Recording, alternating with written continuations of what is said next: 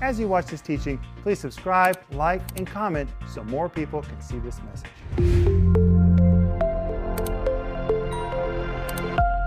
Welcome to Home Group. My name is Rick Renner, and guess what? Today, it's just me and Joel Renner. Dad, it's me and you, and thank you, friends, for joining us. And I'm glad to be with you, Joel. I always like to be with you. Thank you. I enjoy being with you too. And I'm glad that our home group is with us. We're so glad you're with us. And I want you to reach for your Bible, go to the book of Jude, the wonderful little book of Jude, which is just 25 verses. And Joel, most people just skip right over the book of Jude because they think it's small. It's just kind of stuck right before the big book of Revelation, so they don't realize how significant it is. But we've been teaching it for several weeks on the regular TV program. And hey, I got to tell you, we've had some amazing comments from people who said, wow, we never knew that was in the book of Jude. Why haven't I ever heard the book of Jude taught? Well, it's a powerful book. I heard one person's comment. We read your comments. I just want you to know. We read your comments every day. If you write it, these eyes are going to read it. And one of the comments was, I have never heard a teaching on the book of Jude before. Isn't that amazing? It's totally amazing. it's only 25 or 28 verses. 25. 25 verses. I mean, it doesn't take long to read it. I guess most people think, well, what is there to teach on it? Well, Joel, it's power packed. And one thing that really encourages me about the book of Jude is, of course, Jude was the half brother of Jesus. Jesus and Jude had the same mom, but they didn't have the same dads. Mm-hmm. Jesus' father was God, and Jude's father was Joseph. And James, who wrote the book of James, was also the brother of Jude and Jesus.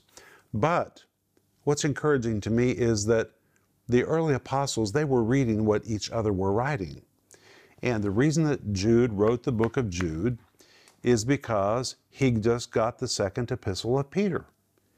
And he tells us in Jude verse 3 that he had a prior plan to write an entire epistle about everything that Jesus purchased on the cross. Well, that would be dear to his heart because it was his brother that died on the cross. Mm-hmm.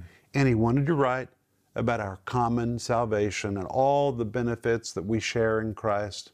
But when he got Peter's second letter and read chapter 2 and chapter 3, what he read he took so seriously and it disturbed him so deeply that he said, Wait, I need to put my previous plans on pause and I need to address what Peter has just addressed. And of course, Jude is the half brother of Jesus, had a very authoritative voice. So he felt like he needed to use his voice to address the subject of false prophets, false teachers, and apostate believers. And that really is what the whole book of Jude is about. And that's what we've been covering up until today. And today we're going to move on to talk about how to build up our most holy faith. But hey, we're offering you this week the series called How to Build Up Your Most Holy Faith. And the subtitle says Praying in the Spirit, Building Your Faith, and Becoming an Instrument in the Hands of God and it comes with a study guide. And Joel, I just love our study guides. Oh, those study guides were a wonderful idea.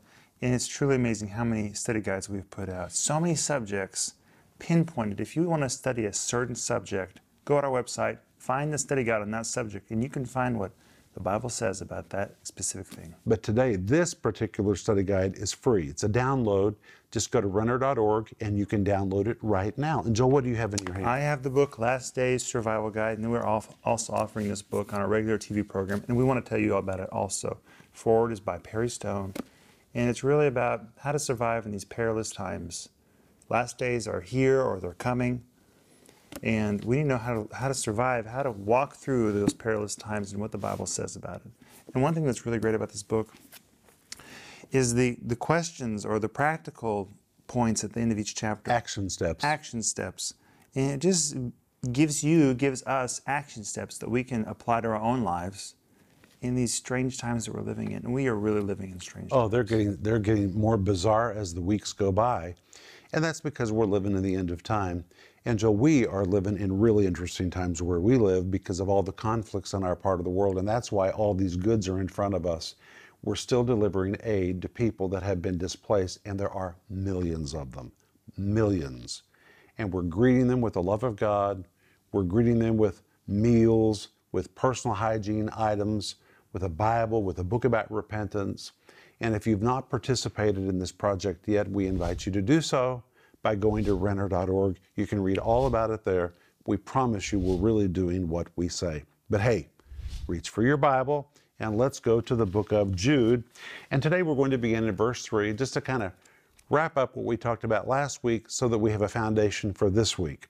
And in Jude, verse 3, Jude says, Beloved, when I gave all diligence to write unto you of the common salvation. That word common is the Greek word koinos. It was the word used to describe property that was mutually shared between members of a family or between a husband and wife, two spouses. And here he's talking about our common salvation and all the benefits of our salvation. The word salvation is healing, deliverance, preservation, all these wonderful things that Jesus purchased for us. And Jude says, Beloved, when I gave all diligence, that word diligence, the word spoudazo, means I was really ready to put my whole heart into it. Mm-hmm. I was eager to do it. About our common salvation, it was needful for me. The word needful describes an urgent necessity. In other words, I'm going to scrap my previous plans I feel a necessity to do something different, to write unto you and exhort you. And the word exhort is a form of the Greek word parakaleo. And Joel, it has several meanings. It's a compound word. You're right. You know what it is? Para kaleo. Kaleo. You know how I know that? Because I've heard a lot of compound words with the with para in the front. But let, let me make it simple. The word parakaleo was first a prayer word to draw near and to beg somebody to do something. Secondly, it was a military word which was used to describe commanders who came alongside their troops and called out to them and said to them, Hey, there's a battle in front of you. You cannot avoid it. Hold your head high, throw your shoulders back, charge forward with courage. That's what that word really means when it says exhort, that you should earnestly contend earnestly contend, the Greek word ep agonizomai. Epi means over, it's an intensifier. Agonizomai is where we get the word for agony, to agonize over. And the word agonizomai pictures two wrestlers that are slugging it out on the mat, hurling each other to the ground. And what we find is a fight was taking place for truth.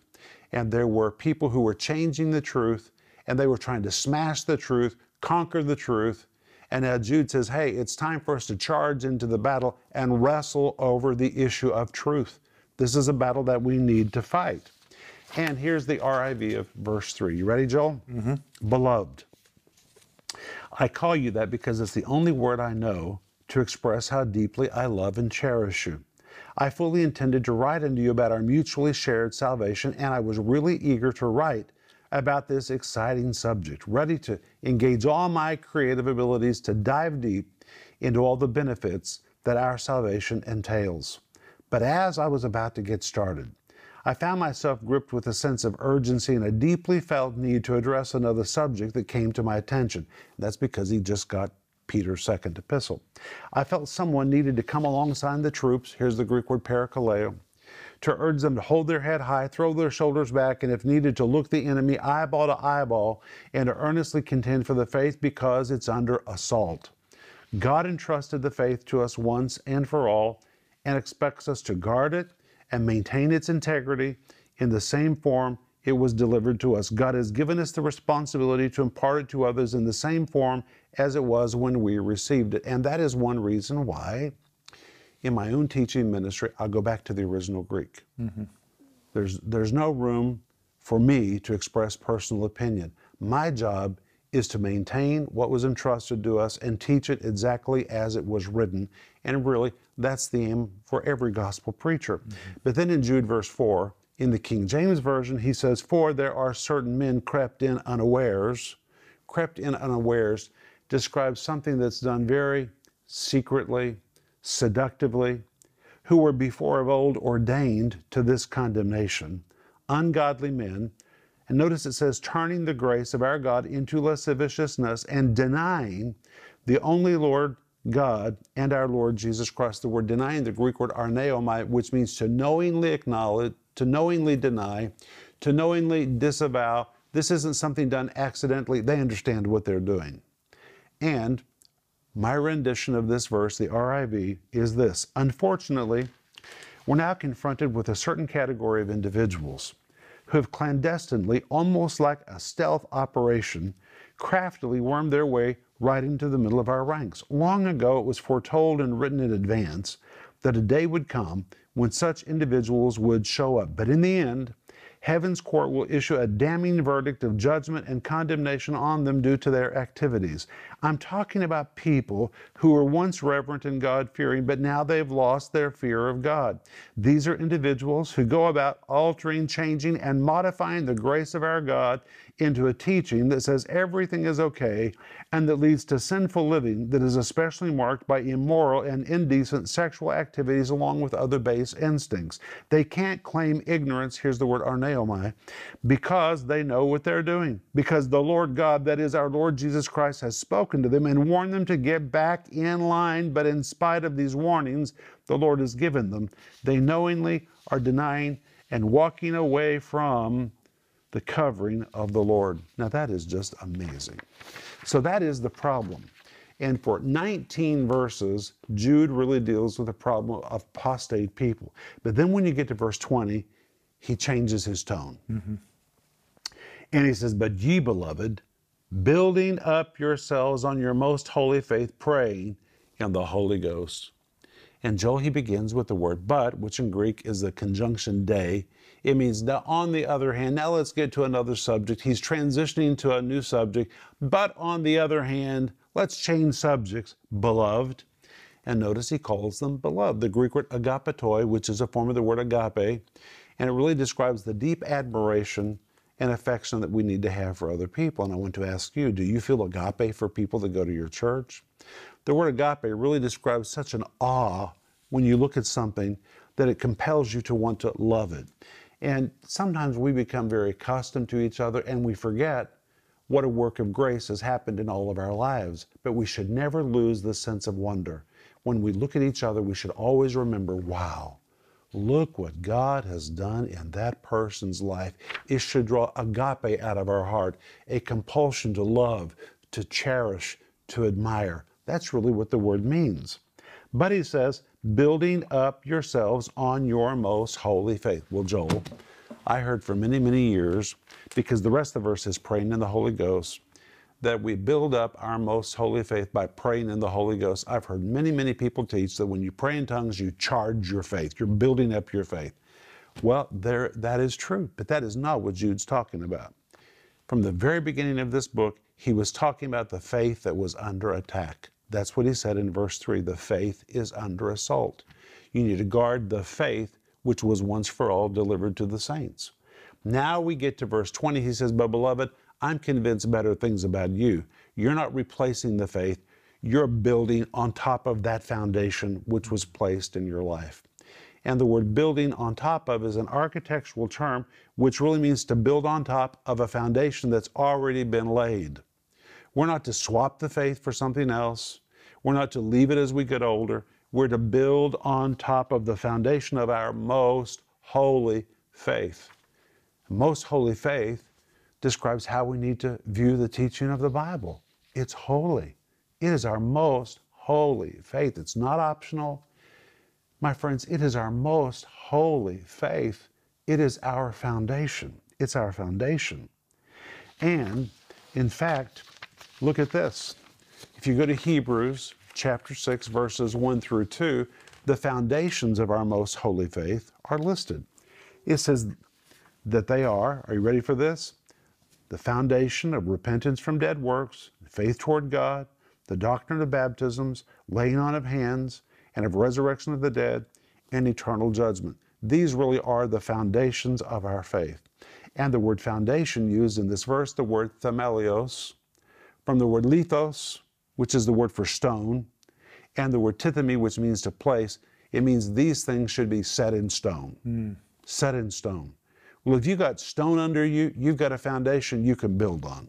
And that's what it's talking about. Don't swap it out as you get older. This is your foundation. Now, you can go on to other things, but what was happening in Jude's time and often in our time is people are swapping these. They're saying, well, we've kind of gone on. We really don't believe that repentance is needed anymore.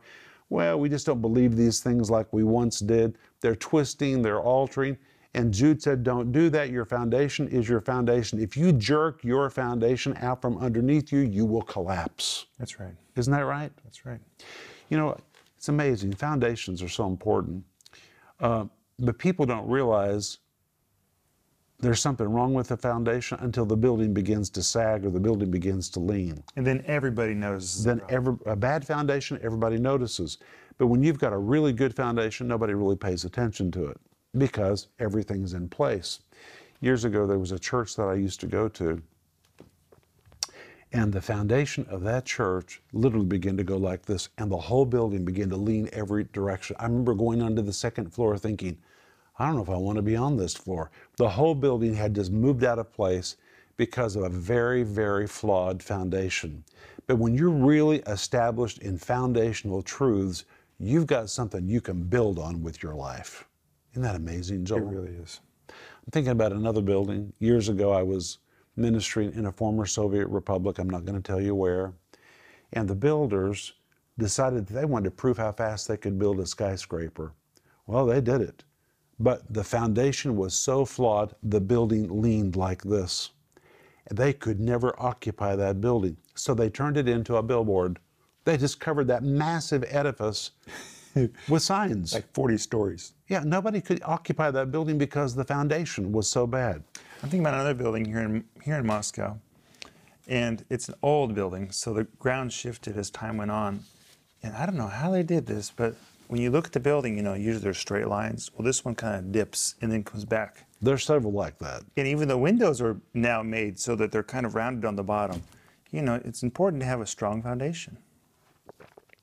Well, in Jude verse 20, Jude says that we are to build up ourselves on our most holy faith. So I need to ask you, do you really know your faith? Do you know what is your faith? Are you building on top of the most holy faith?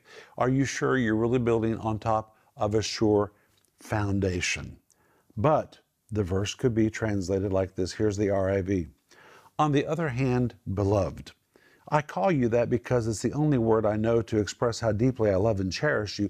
You must intentionally do all you can to focus on building and further expanding your spiritual lives on top of the foundation of your most holy faith. Then he adds, praying in the Holy Ghost, and that's what we're going to do with tomorrow. What does it mean to pray in the Holy Ghost? It's a very good subject. But you know, Joel, I'm thinking about I have a, we have a series on Renner.org called Foundations of Faith. Mm-hmm. And if anybody really wants to make sure that they're established in a solid foundation of faith, you need to order that series. It is just amazing. I think it's 10 parts. Of course, it has a study guide. You can walk through it, you can use it to teach somebody else to really find out if you're really building on top of a rock solid foundation. That's right. Well, should we pray before we close? Let's pray, Joel. Would you pray? Father God, I ask you to bless our home group. I ask you, Father God, to give us direction. We all need direction in different ways. And Holy Spirit, I'm asking you to do your wonderful work in our lives. Yes. And give us the direction we all need. Yes. In Jesus' name, amen. Amen. We'll see you tomorrow. Bye bye. If you enjoyed that teaching, please like, subscribe, and comment so more people can see it.